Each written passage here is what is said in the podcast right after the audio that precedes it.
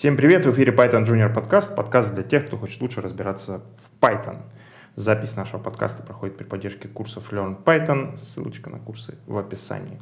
Сегодня с вами в студии Валентин Домбровский, сооснователь Moscow Python и курсов Learn Python, Григорий Петров, евангелист Moscow Python, руководитель программного комитета Moscow Python Conf, и наш гость Максим Артемьев, младший аналитик компании Syndex. А нас, наши зрители и слушатели просили о том, чтобы мы пригласили какого-нибудь настоящего джуна, и мы, выполняя эту просьбу, решили позвать Максима, чтобы он поделился своим опытом, а, опытом того, как он учился а, разработке и как он нашел свою первую работу, связанную с разработкой на Python. Рада тебя видеть. Всем привет. Расскажи, пожалуйста, ну, с самого начала, как вообще пришел к тому, чтобы стать разработчиком, ну, собственно, начать свой путь в разработке. Э, что тебе привело к этому? Да, а, я до, до разработки я учился на бухгалтера, и на экономиста, и, условно говоря, ничего не предвещало, чтобы я стал программистом. А, однажды я, мне попался ресурс Хабр, на котором были умные, интересные статьи, которые я не понимал, и как бы постепенно я из интереса просто его читал. И там были статьи в основном про PHP. То uh-huh. есть э, он был для меня сложный, непонятный, но я попросил знакомого, с которым, который я думал, что он знает, мне подсказать вообще, как, как это делается. Он скинул мне сборку там Apache, ну, и я ничего не понял. Есть на этом закончилось мое знакомство с программированием. Я погрузился в обучение и где-то там в 14-15 годах пошел в армию. Э, в армии встретил другого человека, и он оказался разработчиком на Ruby. У него была своя веб-студия, и он, ну, в общем, служил со мной. И мы слово за слово э, разговорились. Я узнал, что он разработчик, мне стало интересно. Я его допытывал, потому что он кучу знал крутых штук, которых я даже не слышал. Там базы данных, функции, классы, что-то там, паттерны какие-то. В общем, мне нравилось э, просто даже общаться и принадлежать как бы к этому. Но он мне однажды скинул э, книгу по питону, то есть для прям совсем начинающих, там прям для детей. Нужно было по книжке создать э, игру в консольке. То есть mm-hmm. нужно там пошагово там на if-else. И я как бы, ну, в армии времени у меня было много, я ее читал, ну, я был компьютерщиком еще. И у меня был доступ к компьютеру, и там буквально там полчаса-час я в день, каждый день читал книгу. Uh-huh. Ну, конечно, какие-то серьезные штуки я не мог делать, все равно, потому что книга там, ну, совсем для прям базового понимания. Вот. И по возвращению я работал SEOшником. То есть так получилось, что ну, я прошел собеседование и полтора-два года два, отработал SEOшником. Вот. И пока я учился, мне приходилось составлять задания для разработчиков постоянно. То есть я регулярно с ними сталкивался, объяснял, какие мне задачи нужно сделать, и погружался именно в, ну, как бы в тех задания. То есть мне нужно было так написать, чтобы программист как можно меньше задал мне вопросов, чтобы я не общался там ни по телефону, не ездил к нему там, в офисы компании, которые мы обслуживали, а чтобы прям сразу и хотелось в точку сделать. Вот. И ну, я понимал, что мне моего понимания как бы без программирования сразу написать ТЗ как бы нереально было. И я посмотрел снова в Python вообще, что это такое, посмотрел, какие вообще курсы есть, и нашел ваш курс. Вот. А, но так вышло, что этот курс оплатил мне работодатель. Uh-huh. А, я, ну, то есть не, не я выбирал, я несколько курсов выбирал, в том числе там и ваших конкурентов выбирал но по отзывам оказалось, что ваш самый-самый оказался. Приятно это слышать. Да. А, и вот каждую неделю я ходил, постепенно изучал питон. Вот, но я долго не мог найти работу после курса. И почти, наверное, год я, то есть я в 2017 году закончил, три месяца изучал, сделали там какой-то финальный проект, но этого оказалось недостаточно, чтобы пройти собеседование. То есть я даже ради интереса через там, месяц после обучения я просто на HeadHunter создал резюме «программист Python». И мне даже было нечем его заполнить, потому что у меня не было боевого опыта работы на проектах.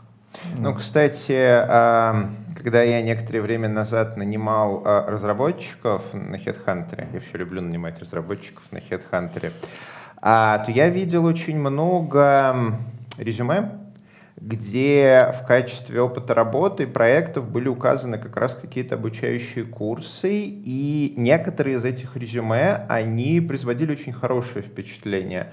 Вот, э, то есть человек в резюме писал, что, например, начинающий фронтенд разработчик, вот я окончил такие-то курсы, я научился такому-то, я самостоятельно сделал такой проект, вот ссылочка, вы можете посмотреть, вот мои контакты, давайте дружить. Это окей. Это окей, потому что м, большим компаниям, у которых сотни разработчиков, да, им нужны не только топовые разработчики, с которыми, ну, положа руку на сердце, сложно им еще нужно много рядового состава, которые будут потихонечку вводить э, в курс дела, обучать э, и так далее.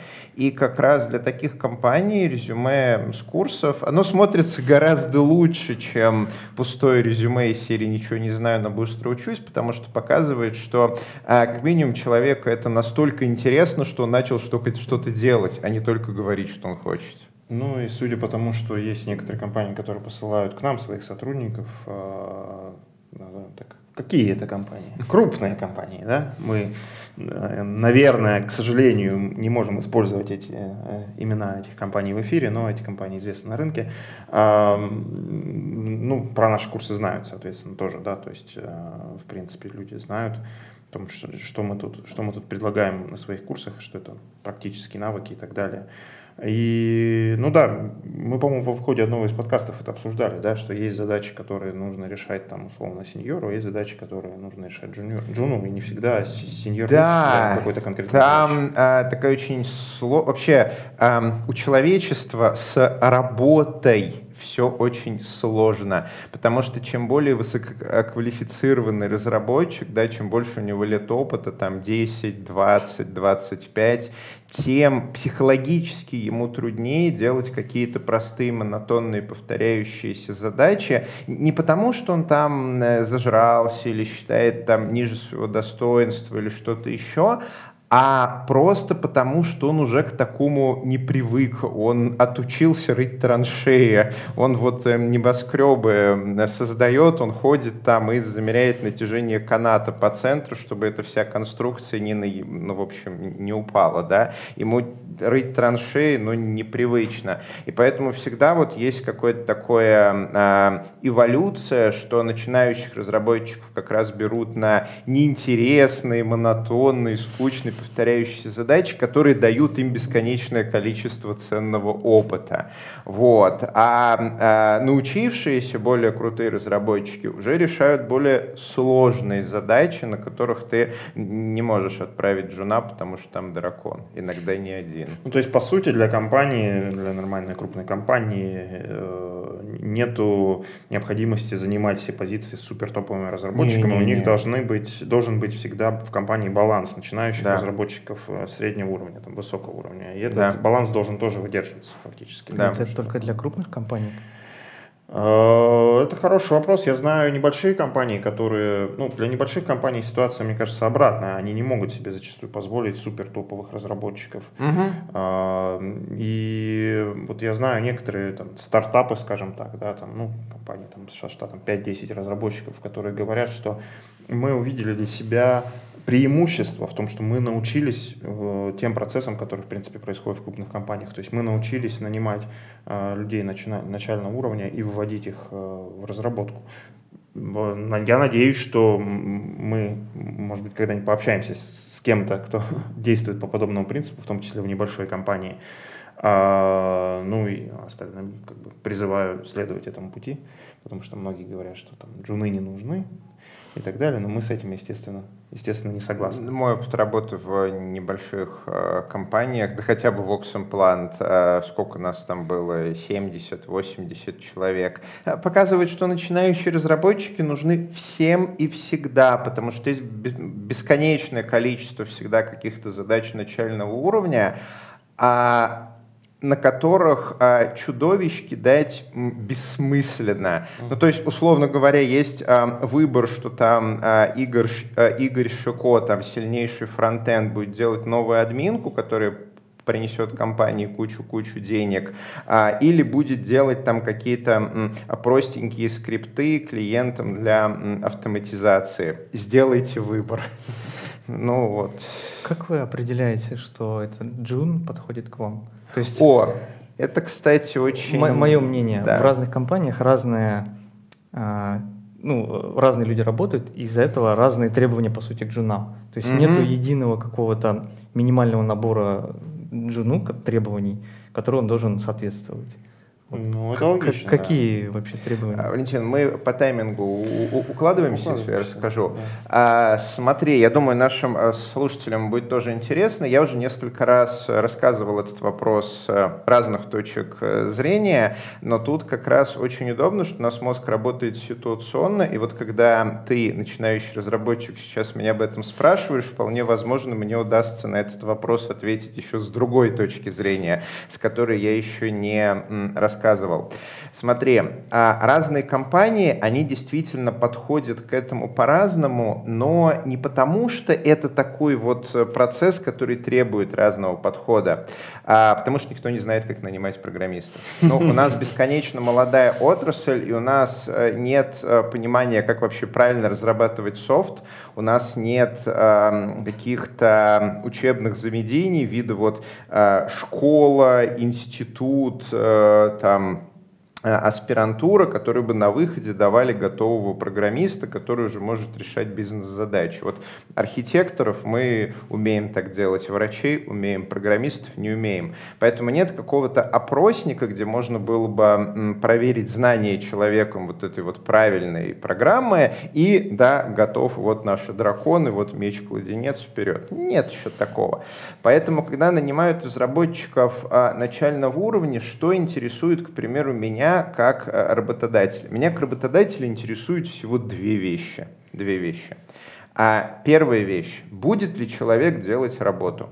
Потому что, к примеру, если человек идет разработчиком, потому что его заставила мама, ну, окей, мама-то, может, конечно, и хочет, чтобы он делал работу. Вопрос в том, хочет ли он это сам.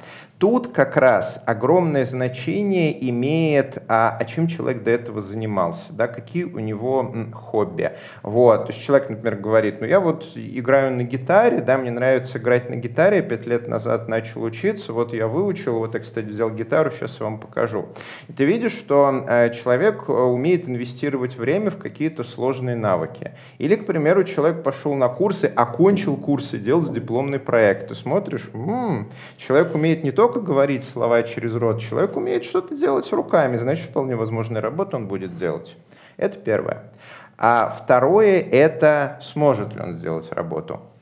И тут как раз джунам очень удобно, потому что когда ты нанимаешь э, чудовище высокоранговое, да, и ты хочешь, например, чтобы к тебе пришел человек, который сделал там к тебе э, всю автоматизацию маркетинга и программатик рекламу, да, вот, ты с ним общаешься, ты с ним общаешься за социальные сети, за опишечки, за статистику, и пытаешься понять вот, вот твоих вот семиголовых драконов, которые ядовиты. Вот у него есть правильные масштабные огненные заклинания, чтобы именно твоих драконов завалить. Или он не смогет. Очень тяжело. Когда ты общаешься с Джуном, все, что тебе надо понять, это нет ли у него какой-то идиосинкразии к программированию. Простите мне за слово, я сам не очень хорошо понимаю, что оно значит, мне просто очень нравится, как оно звучит. Вот, то есть вообще может ли он писать код? И для этого курса тоже очень хороши, потому что смотришь дипломный проект, ну да, он выжил, он написал, значит, он может писать код. А дальше испытательный срок 3 месяца, и он либо выживет из Stack Overflow, либо либо-либо. Э, в общем, э, вот. Э, будет ли человек делать работу и сможет ли человек делать работу? Две вещи. Да, я, кстати, уверен, на 100%, что нас смотрят не только молодые разработчики, но и те, кто нанимает разработчиков, в том числе молодых разработчиков. Так вот, я надеюсь, что эти люди также прислушаются к тому, что говорит Григорий. Мне кажется, это очень здравый подход. А, но давайте от э, здравых подходов вернемся к реальности, которой хотелось бы видеть больше здравых подходов. Максим, расскажи, что показал тебе твой опыт? Как вот, э, ну, ты остановился на том, что ты смотрел Headhunter и, ну, и долго не мог, э, собственно, найти работу. Да. Расскажи, да, как да, у тебя да, получилось. А, ну, у меня тот друг, который Python, Ruby изучал, а, я начал его спрашивать, что мне делать. Я изучил курс, а, я даже в Slack писал Михаилу Корнееву. Угу. А, все дружно советовали единый фриланс, найди что-нибудь и начни с чего-нибудь, хотя бы с чего-нибудь. То есть а, ну, я на фрилансе никогда до этого толком не работал, то есть я так смотрел, но не было практического опыта. И я взял вообще совершенно рандомный вообще проект на питоне, там парсер какой-то сделать. Hunter, ну, опишечка. А, сделал, получил копеечку, и я понял, что получил то удовольствие, которое не получал раньше. То есть хм. я прям все, ну, я сделал, ну, читал статьи, как делать полноценный проект, то есть там создать гид-репозиторий, написать э, хотя бы какой-то план работы, написать код, проверить его хотя бы, ну, я тесты не писал, э, проверить его, чтобы он работал, показать заказчику, получить деньги. То есть такой процесс прошел и получил море удовольствия и прям заряд такой энтузиазма. Я понял, что я хочу делать больше. А, открыл HeadHunter и по совету того разработчика, он говорит, смотри вакансии, которые тебе нравятся, компании, уровень оплаты, и возьми интересные оттуда технологии, которые там написаны. Просто изучай их. Сделай какой-нибудь pet project по ним. Но там что-то с Redis мне не получилось, правда, ничего сделать. Ну, я собрал а, требования а, и просто сел изучать дальше. То есть я как раз в, в то время я даже написал вам письмо, uh-huh. тогда первое. Есть у вас продвинутый курс? Uh-huh. То есть я хотел с ним прийти и что-то вот получить больше, чем на как бы, первые три месяца я получал. Вот. И потом постепенно я месяц учил, э, дошел до такой точки, то есть я ну, просто по списку для себя шел, дошел до точки и попробовал еще раз поискать работу. А, кидал отклики, и просто ну, люди, ну, люди заходили, смотрели и не откликались на мои вакансии, на мое как бы, резюме. А, я так немножко отчаялся, вот. И потом, наверное, это воля случая попала в маленький стартап. То есть они мне предложили просто писать парсеры, бери оттуда, ложи туда. Как бы такая простая работа. И я согласился, потому что у меня никаких других вариантов не было. А, интерлюдия, пока я не забыл. У меня, к сожалению, память золотой рыбки, поэтому я иногда перебиваю, иначе просто мысль а, уйдет. А, коллеги, кто нас а, смотрит, вот пользуюсь HeadHunter. Никогда Никогда, никогда не бросайте резюме в воду, оно не выплывет. Headhunter работает не так. Только огромнейшие компании с штатом HR а, смотрят Headhunter в холодную, то есть а, просматривают все резюме, которые там опубликованы подавляющее количество компаний, я, конечно, могу ошибаться, но это мой опыт использования HeadHunter последние лет 10. Подавляющее большинство компаний смотрит только отклики на свои вакансии. Поэтому а, просто разместить резюме на Headhunter, если вы не топовый разработчик, не даст вам примерно ничего. Да, если я размещу резюме на Headhunter, то, скорее всего, вот э, те HR крупных компаний будут меня находить по ключевым словам и что-то мне предлагать.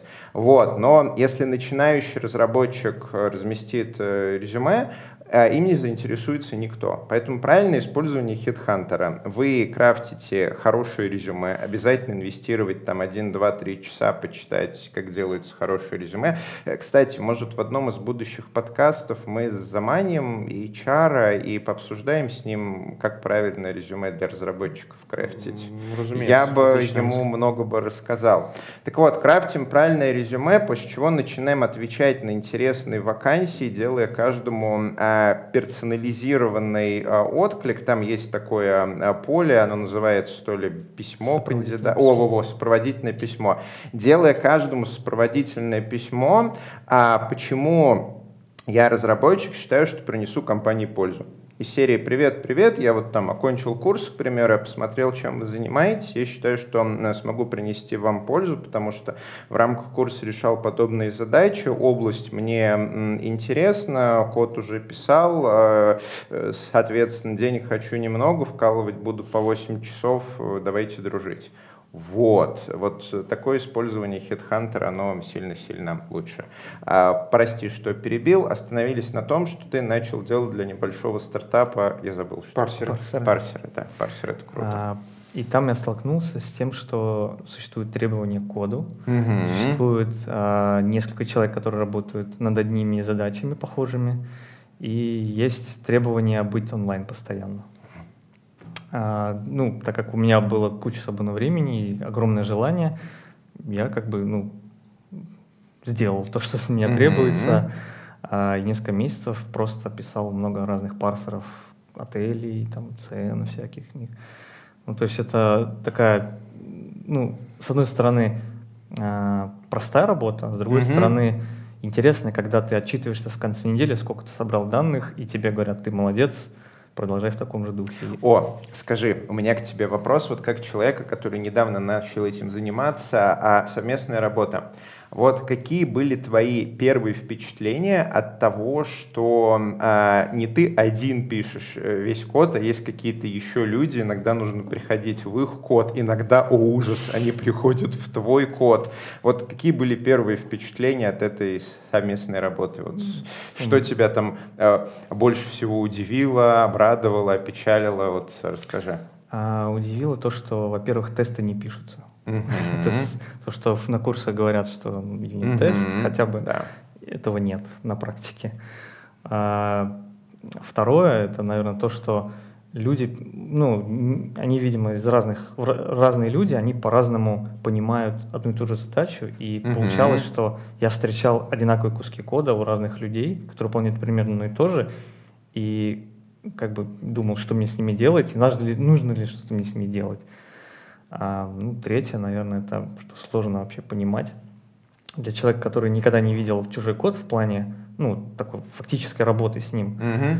а, я просто, мне нужно было понять, как это работает. И на это нужно, ну, такое длительное время, особенно в самом начале, когда ты не понимаешь вообще, где, где вообще как.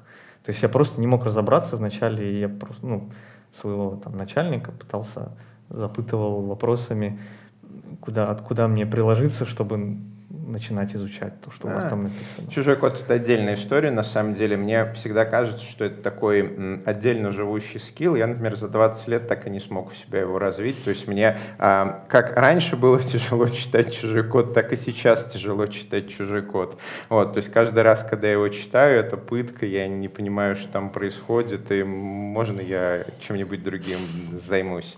Да, а тесты, это ты очень круто заметил, действительно никто не пишет, но мне кажется, кажется, на самом деле это, ну, не то чтобы от неопытности, в общем, это на начальном уровне всегда так. А потом лет через 10-15 человек как это оценивает багаж знаний, что все вот те проблемы, которые к нему приходили, все те тысячи часов, которые он про, э, пролюбил, потому что не писал тесты, вот, и он начинает уже писать тесты просто автоматически, потому что примерно представляет, что вот тут сложность разрослась, и если сейчас по краям теста не поставить, то все, оно лопнет, и дальше придется тратить кучу времени. А хороший программист — ленивый программист. Мы не хотим тратить кучу времени ну, на Поэтому мы об этом и говорим на курсах. Да? да. Надо, наверное, предупреждать, что когда вы э, выйдете из курсов, э, сперва вам покажется, что как бы все, все на самом деле не так, как мы говорили. Но потом вы поймете, да, что, что там была какая-то правда. А, хорошо, стартап с парсерами. А, замечательно. Ну, я, наверное, пару слов по поводу курсов э, в отношении того, что ты говоришь, скажу чуть позже, ближе к концу. Ну, давай продолжим. Ты начал работать в стартапе с парсерами. А, и, ну, вот еще добавление к тому, что mm-hmm. я новое для себя открыл, это mm-hmm. иногда, ну, с меня всегда требовали планировать время. То есть меня всегда спрашивают, сколько мне нужно времени на эту задачу. Мгм. И в, в курс, на курсах этому не учат. В интернете пишут всякую ненужную штуку, Мгм. которую я не понимаю иногда даже. И приходилось как-то, ну, сначала я просил время, чтобы мне как-то спланировать, попытаться на бумаге написать, сколько я это буду делать. И как бы, ну, ни разу не получилось вначале уложиться в сроки. Ага. То есть, ну, вот такое вот ограничение по времени мне постоянно требовали, сказали, делай вовремя. Не знаю, может быть так во всех компаниях. Э, Ну, да. В принципе, да, так во всех компаниях у нас, к сожалению, в мозгах есть э, баги, и про планирование есть даже именованный баг, а, называется, а прям так и называется, когнитивное искажение ошибки планирования, planning fallacy. Оно говорит в явном виде о том, что опытный разработчик, который даже 10 раз решал одну и ту же задачу, каждый раз пролюбливая сроки в три раза, а планируя сроки в 11 раз, помня прекрасно о том, что у него до этого 10 раз не получилось, он все равно скажет маленькие оптимистичные сроки, просто потому что э, мозг паттерн матчер, и мы э, очень хотим быть э, хорошими, мы надеемся на лучшее развитие событий, вот э, позитивные когнитивные искажения и так далее. В общем, с планированием своей работы связано множество багов, и там все очень сложно. Я как раз недавно на Team Lead Conf читал лекцию, которая называлась «Как параноику планировать свою работу». Вот, поэтому я еще помню какие-то обрывки. Да, так что с планированием не парься, это примерно у всех так, а потому что, чтобы хорошо планировать работу, это надо использовать просто какие-то костыли для мозга. То есть ты даже с 20-летним опытом не сможешь просто так сесть и назвать правильный срок. Твой мозг будет сопротивляться. Чтобы это сделать, реально там нужно брать листочек бумаги, делать какие-то ритуалы, там, считать циферки так, чтобы их сразу ты не видел. В общем, а, обманывать себя с целью не дать мозгу обмануть себя. Ну Всё да, ну, сложно. как говорят, планирует один человек, а выполняет другой. Да. Даже если, даже если это как бы один и тот же человек. Вау, клевая формулировка, респект. Спасибо. Хорошо. Так, окей. Ам, Что-то еще? Ш- Что ты для себя открыл? Ну, Или то, что да. удаленная работа, это Ага. отдельный вообще тоже навык, Да, который да. самоконтроль по времени, пребывания у компьютера, это сложно. Не отвлекаться на какие-то внешние факторы. Ну, ну, когда есть хороший, ну, есть мотивация работать, тогда нет проблем. А иногда там в конце недели, когда устаешь, ну, теряется концентрация и начинаешь уже отвлекаться на поесть, погулять. И такое случалось, что я, ну, как бы э, виню себя, конечно, но был день, когда я просто не вышел онлайн. Вот. Но это не причина увольнения. Я как бы договорился, что я как бы сегодня не работаю. То есть это плюс онлайна, что можно, например, какой-то день взять и сказать, не могу сегодня. Они говорят, окей, будешь в субботу, значит. Ну, В оффлайне тоже так иногда можно, если компания хорошая. Хорошие компании с гибкими графиками, да. Но я считаю, что, опять же, для тех, кто нас смотрит и нанимает разработчиков, э, гибкие графики для разработчиков это большое преимущество, если вы можете это обеспечить. Хорошо, ну так что же было дальше, да? А, Я по тем задачам, которые мне давали, я их завершил. И стартап, ну, мой начальник сказал, что, в принципе, ну, не то, что нам больше не нужно, что для тебя больше нет задач. А, И как бы мы попрощались. И после стартапа было сложно найти какую-то работу, ну, чуть повыше. Мне хотелось сложнее, потому что, ну, просто писать парсеры — это интересно, не так прибыльно, и дома сидеть все-таки скучновато. Вот. Я поставил себе планку найти оффлайн работу в офисе с большим окладом и ну, для себя больше а, технологий. Я хотел не только просто там библиотеки, которые я использую, мне хотелось еще что-то новое для себя. И начал искать а, по Django, по Flask, ну, по этим направлениям, и ничего не нашел. А, Ходил по собеседованиям разным, там, буквально я уехал там к себе в город, я не из Москвы. Еще месяц сидел просто по Django, прям туториалы шел, по Фласку туториалы шел. И когда приехал сюда в Москву проходить собеседование, я понял, что туториалов мне точно не хватает, чтобы меня приняли. И были разные вообще собеседования, там, вплоть до того, что меня на середине собеседования обрывали, сказали, зачем вы сюда пришли, как бы давайте закончим. Вот. А, ну, так мне, наверное, и не могу сказать, что мне прям повезло, но вот как раз попал в компанию Синдекс, это просто было одно из собеседований, в котором меня просто подряд заваливали вопросами. Но вот в отличие от других компаний, как я потом выяснил, они довольно много нанимают джунов. То есть uh-huh. у них такая практика, что есть старшие разработчики, средние, медлы и джуны. И как раз я шел на должность джуна-разработчика, но меня сделали аналитиком. Но я все равно занимаюсь да. разработкой. Сейчас, когда вот мы выложим этот подкаст, э, эта компания сейчас начнет получать э, кучу резюме по поводу того, что ты сказал как раз. Ну, как-то примерно оцени, сколько времени это заняло у тебя в итоге и сколько ты собеседований в итоге а, прошел?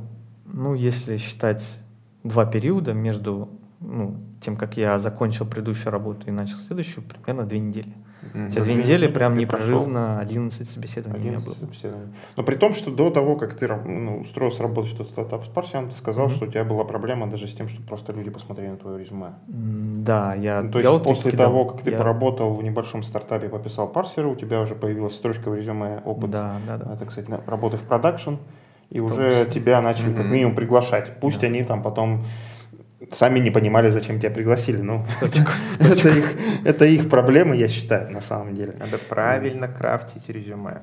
Ну, это тоже. Надо правильно крафтить резюме. А что ты вынес для себя из этих собеседований, ну, скажем так, вот э, из неудачных, из удачных? Вот как ты сравниваешь, э, что тебе помогло в итоге пройти собеседование, ну, и где ты, ну, может быть, по твоему мнению, где-то, может быть, ошибался там в каких-то моментах? Я ошибался в каждом резюме, о, в каждом э, собеседовании.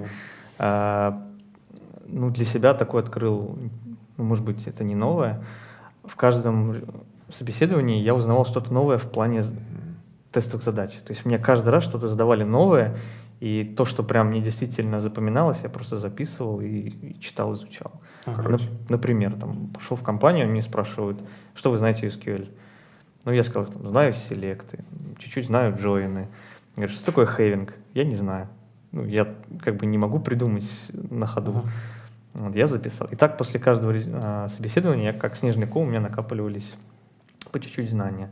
И к моменту, когда я попал, ну, уже в Синдекс попал, у меня уже был чуть-чуть небольшой бэкграунд, как бы с маленьких собеседований, где я ничего не смог ответить, и уже пришел более подготовленным, потому что я заранее постоянно читал перед каждым э, следующим собеседованием, я готовился уже. Ну, вот как-то так. Мне кажется, кстати, что неплохой подход в этом смысле к собеседованию, как э, именно действительно к какому-то учебному упражнению, так сказать, да. И тогда, ну, и ты меньше волнуешься, как бы ты приходишь спокойно. Я знаю, даже некоторые более опытные разработчики ходят по собеседованию да. просто так вот, чтобы как бы потестировать, поговорить как бы про разработку, да, как бы какие-то, может быть, в себе обнаружить пробелы, которые видят э, другие, да, тоже вариант. И да, ты действительно получаешь какие-то знания о том, какие пробелы у тебя существуют, и потихонечку накапливаешь это. Поэтому самое главное, не надо бояться собеседования. Даже если вы знаете, что в какие-то моменты вы попадете туда, где вам скажут, бы, а что ты здесь делаешь? Ничего страшного, как бы э, вы, забудьте, вы забудете об этом скоро, и в той компании тоже забудут про это скоро. Это не, так сказать, э, позор на, на весь мир, грубо говоря. Ничего, ничего в этом страшного нет, это нормально, это обычная ситуация. Что-то, может, добавишь насчет собеседований?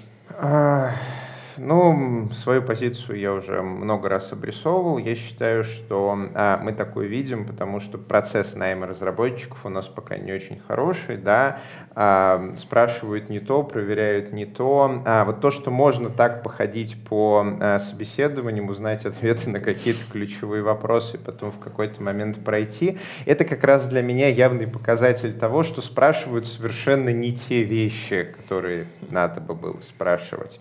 Вот. Э, но тут еще вполне возможно идет именно не попадание резюме, да, и более правильно скрафченное резюме будет попадать а, на лучшие вакансии, где будут а, спрашивать именно соответствующие резюме джуна вопросы, да. Ну, Ирили, ну зачем джуна спрашивать, что такое хейвинг? А, синтаксис SQL изучается там, не знаю, за день, то есть а, обучить его делать те пять нужных компаний компаний селекты, инсерты и джойны, это ну, совсем не rocket science.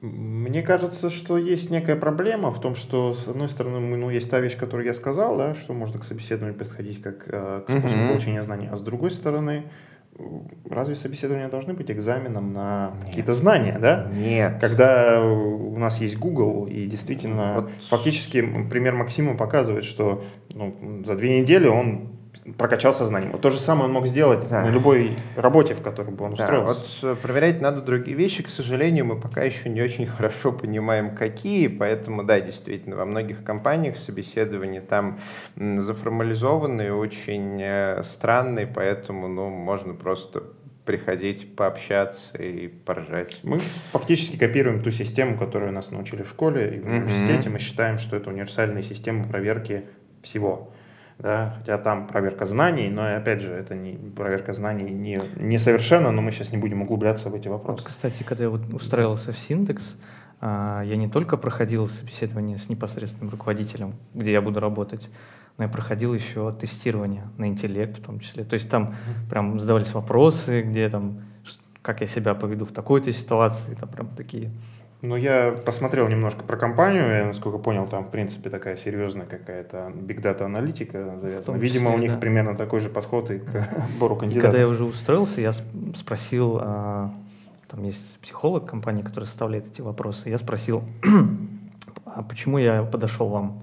Ну, он сказал, что там есть такое задание, где нужно проходить лабиринтик, и нужно там неправильное управление, нужно как бы в процессе прохождения разобраться, что это за управление такое, и вот пройти до конца. И он сказал, что а, там, количество ошибок, а, соответ... ну, то есть они по какому-то количеству объема ошибок определяют, что этот человек там достаточно быстро обучается, чтобы делать их работу какую-то. То есть у них более такой а, научный подход к найму. Ну, ну, вот Отлично. А, скажи, пожалуйста, ну да, в итоге ты там работаешь младшим аналитиком. А, с чем сейчас сталкиваешься в своей работе? Ну, может быть, пару слов расскажешь. Если что не секрет. Что, что не секретно, да, что не под NDA. А. Ну и э, какие, в принципе, планы, а, вот, раз, так сказать, как планируешь дальше развиваться? Ну, мне, может быть, не повезло. Я для себя считаю, что мне не повезло, но в компании, там, где я работаю, используется Web Framework. И для джуна это головная боль. То есть, когда фласк более очевидно работает проще, то в торнадо эта асинхронность, она какая-то не такая, которую я пытался понять ее. В общем, не получилось у меня. И я, в общем, перенес то, что делается долго, я просто вынес э, в Celery и Redis. Mm-hmm. Вот. А, то, что сейчас я делаю, это просто маленькие микросервисы, которые делались предыдущими разработчиками, и мне уже стало чуть-чуть полегче читать код, потому что а, даже у вас подкаст был, где говорили о том, как читать код, и там очень важный пункт был, что нужно на ключевые функции писать тесты.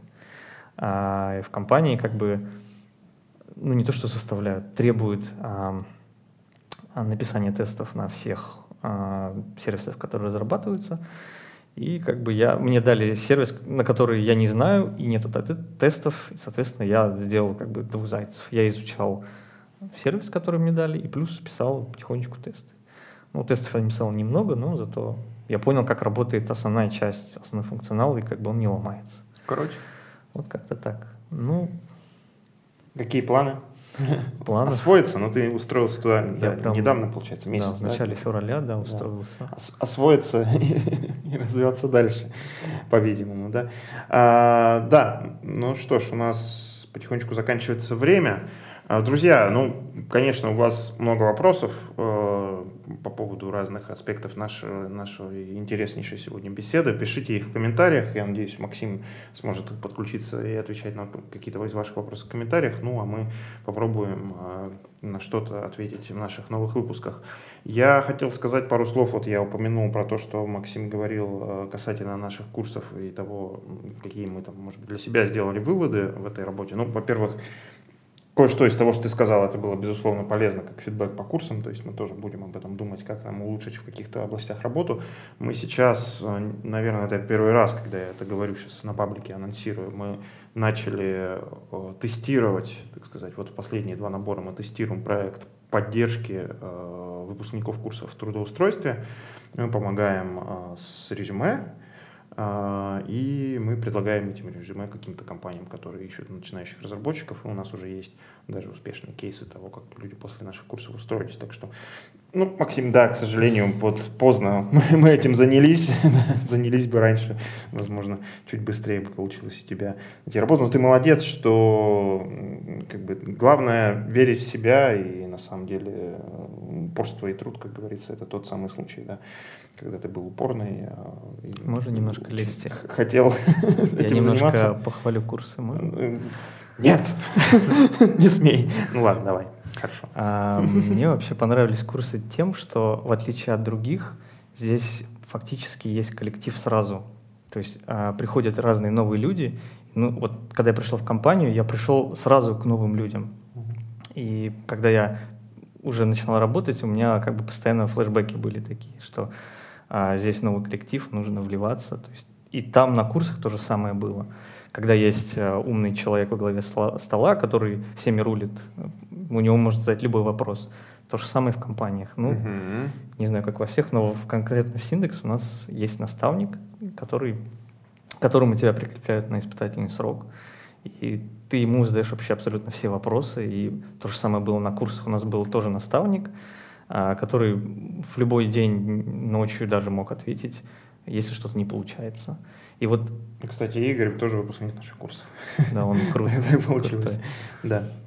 А, плюс а, на курсах есть такая, ну, я не знаю, как у тоже остальных, я еще нигде не был, кроме Learn Python, но я изучал предварительно там, Курсеру и других. И а, на ваши курсы нужно ну, плюс будет хороший, что ты постоянно посещаешь курсы и прям по несколько часов упорно погружаешься в разработку. Пусть ты не делаешь там какие-то сложные задачи, но мозг привыкает именно к постоянно, ну, такой привычка возникает, что ты постоянно целенаправленно развиваешься. И когда ты привыкаешь развиваться, тебе это становится в будущем легче. И, соответственно, вопрос как бы курсом, когда будет новый и круче. Мы постоянно становимся круче, э, стараемся эволюционировать. Ну, на самом деле, ну, может быть, можно приходить даже тебе и э, как-то ну, прокачивать какие-то вещи там дополнительно, да, ну, поскольку у нас сейчас же разделили мы на три потока, у нас веб-разработка, чат-боты, искусственный интеллект, возможно, появится что-то еще. Можно разные потоки, да, можно смотреть ну, видеоматериалы и как-то в каких-то специальных направлениях прокачиваться. Но это еще не все. Кстати, да, может быть, наши конкуренты смотрят тоже наши видео и тоже какие-то сейчас будут себе моменты э, брать на заметку, а нам, а нам норм, как бы, на самом деле, нам главное, чтобы сообщество Python росло, да, мы, мы говорим, не даже соврать, мы говорим об этом в начале курсов, и мы об этом говорим все время. Значит, да, по продвинутым курсам, да, мы сейчас ведем работу над э, продвинутым курсом. А, у нас сейчас будет курс по Django пока что. Ну, это такой uh-huh. тестовый, э, тестовый, так сказать, заброс. А, я надеюсь, да, скоро мы выпустим эту историю и также в таком же режиме постараемся как-то более продвинутые вещи давать. Кстати, вот этот момент, да, касательно наших занятий в офлайне, а, когда люди приходят там, и погружаются в разработку, а, не все, а, не всегда понимают такой формат. Кажется, что ну а что, вот я пришел, я пришел на занятие. Как бы, что, что такое занятие? Опять же, школа, университет. Передо мной преподаватель, он мне что-то там рассказывает, ну, может быть, что-то там спрашивает. В общем, в любом так или иначе преподаватель ведет занятие У нас такого нет, э, люди ведут себя сами, и это не потому, что мы такие ленивые, э, хотя вот Григорий, конечно, сказал, да, отметил, что программист человек ленивый, но, скажем так, мы нашли оптимальный, э, как нам кажется сейчас, метод, ну, конечно, он будет эволюционировать, это именно то, что ты сказал, люди приходят, и их ничто не отвлекает, кроме, там, они в своем коллективе занимаются там, какими-то задачами по разработке, в общем-то, это самое главное, эти навыки нужно приобретать, и ну, в конце концов, наш курс был создан практиками, и практики эти, они как бы внедряют в, в сам курс. Да, это была небольшая рекламная пауза. А, слово спонсора. А, что ж, большое спасибо, Максим. Очень интересно. И желаем тебе удачи в дальнейших да. твоих, в твоем Поздравляю развитии. с почином. Первая запись да. на камеру. Да, поздравляем О. с почином. Да, с вами был Python Junior подкаст. Э, Валентин Домбровский, сооснователь Moscow Python, Григорий Петров, евангелист Moscow Python, э, руководитель программного комитета Moscow Python Conf, э, Максим Артемьев, младший аналитик компании Syndex. Python Junior подкаст записывается при поддержке курсов Learn Python, ссылочка в описании. Пишите комментарии, ставьте лайки, подписывайтесь на наш канал, здесь говорят про Python.